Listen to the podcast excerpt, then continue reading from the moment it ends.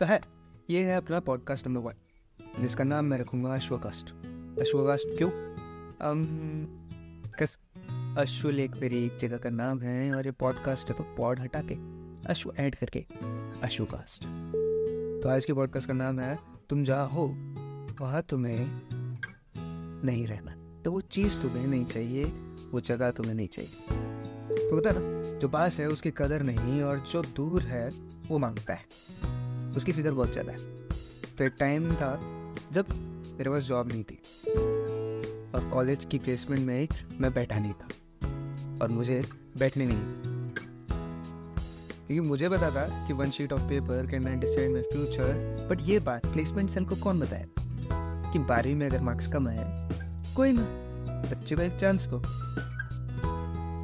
पर वो नहीं माने, सालों ने बैग नहीं दिया। तो मेरे पास जॉब नहीं थी।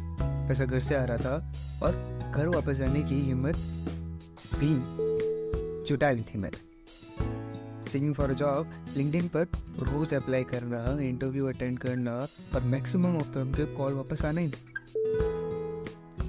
घर पर रहकर भी घर वाली फीलिंग नहीं आ रही गलती औरों की नहीं थी, पर अब मैं पहले ऐसा नहीं था।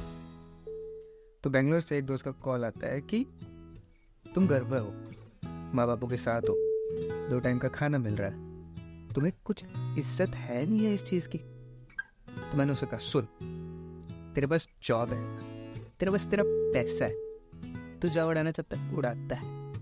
तेरा पड़ोस का अंकल आके तेरे को सुनाता नहीं है। ना? तो हमको मत सिखाओ कि क्या है, क्या नहीं है। हमें पता है हम पे क्या मीज रही है। तो तुम ज़्यादा थैंकफुल रहो उस चीज़ के लिए। तो बेसिकली जो होता है कि औरों को आपसे ज़्यादा पता है कि आपके पास क्या है। और आपको पता है कि औरों के पास क्या है। और इस करंट सिचुएशन में मेरे पास मेरा दोस्त है और मेरे दोस्त के पास मैं हूँ। तो हम एक दूसरे को गिनाते रहते हैं। तो मज़ा तो आता पर कब तक गिना है और जब आज मेरे पास एक दूसरी कंट्री में जॉब है पर नहीं दो टाइम का खाना है, पर यहाँ पे माँ बाप को साथ नहीं है। तो समझ में आता है वो क्या कह रहा था।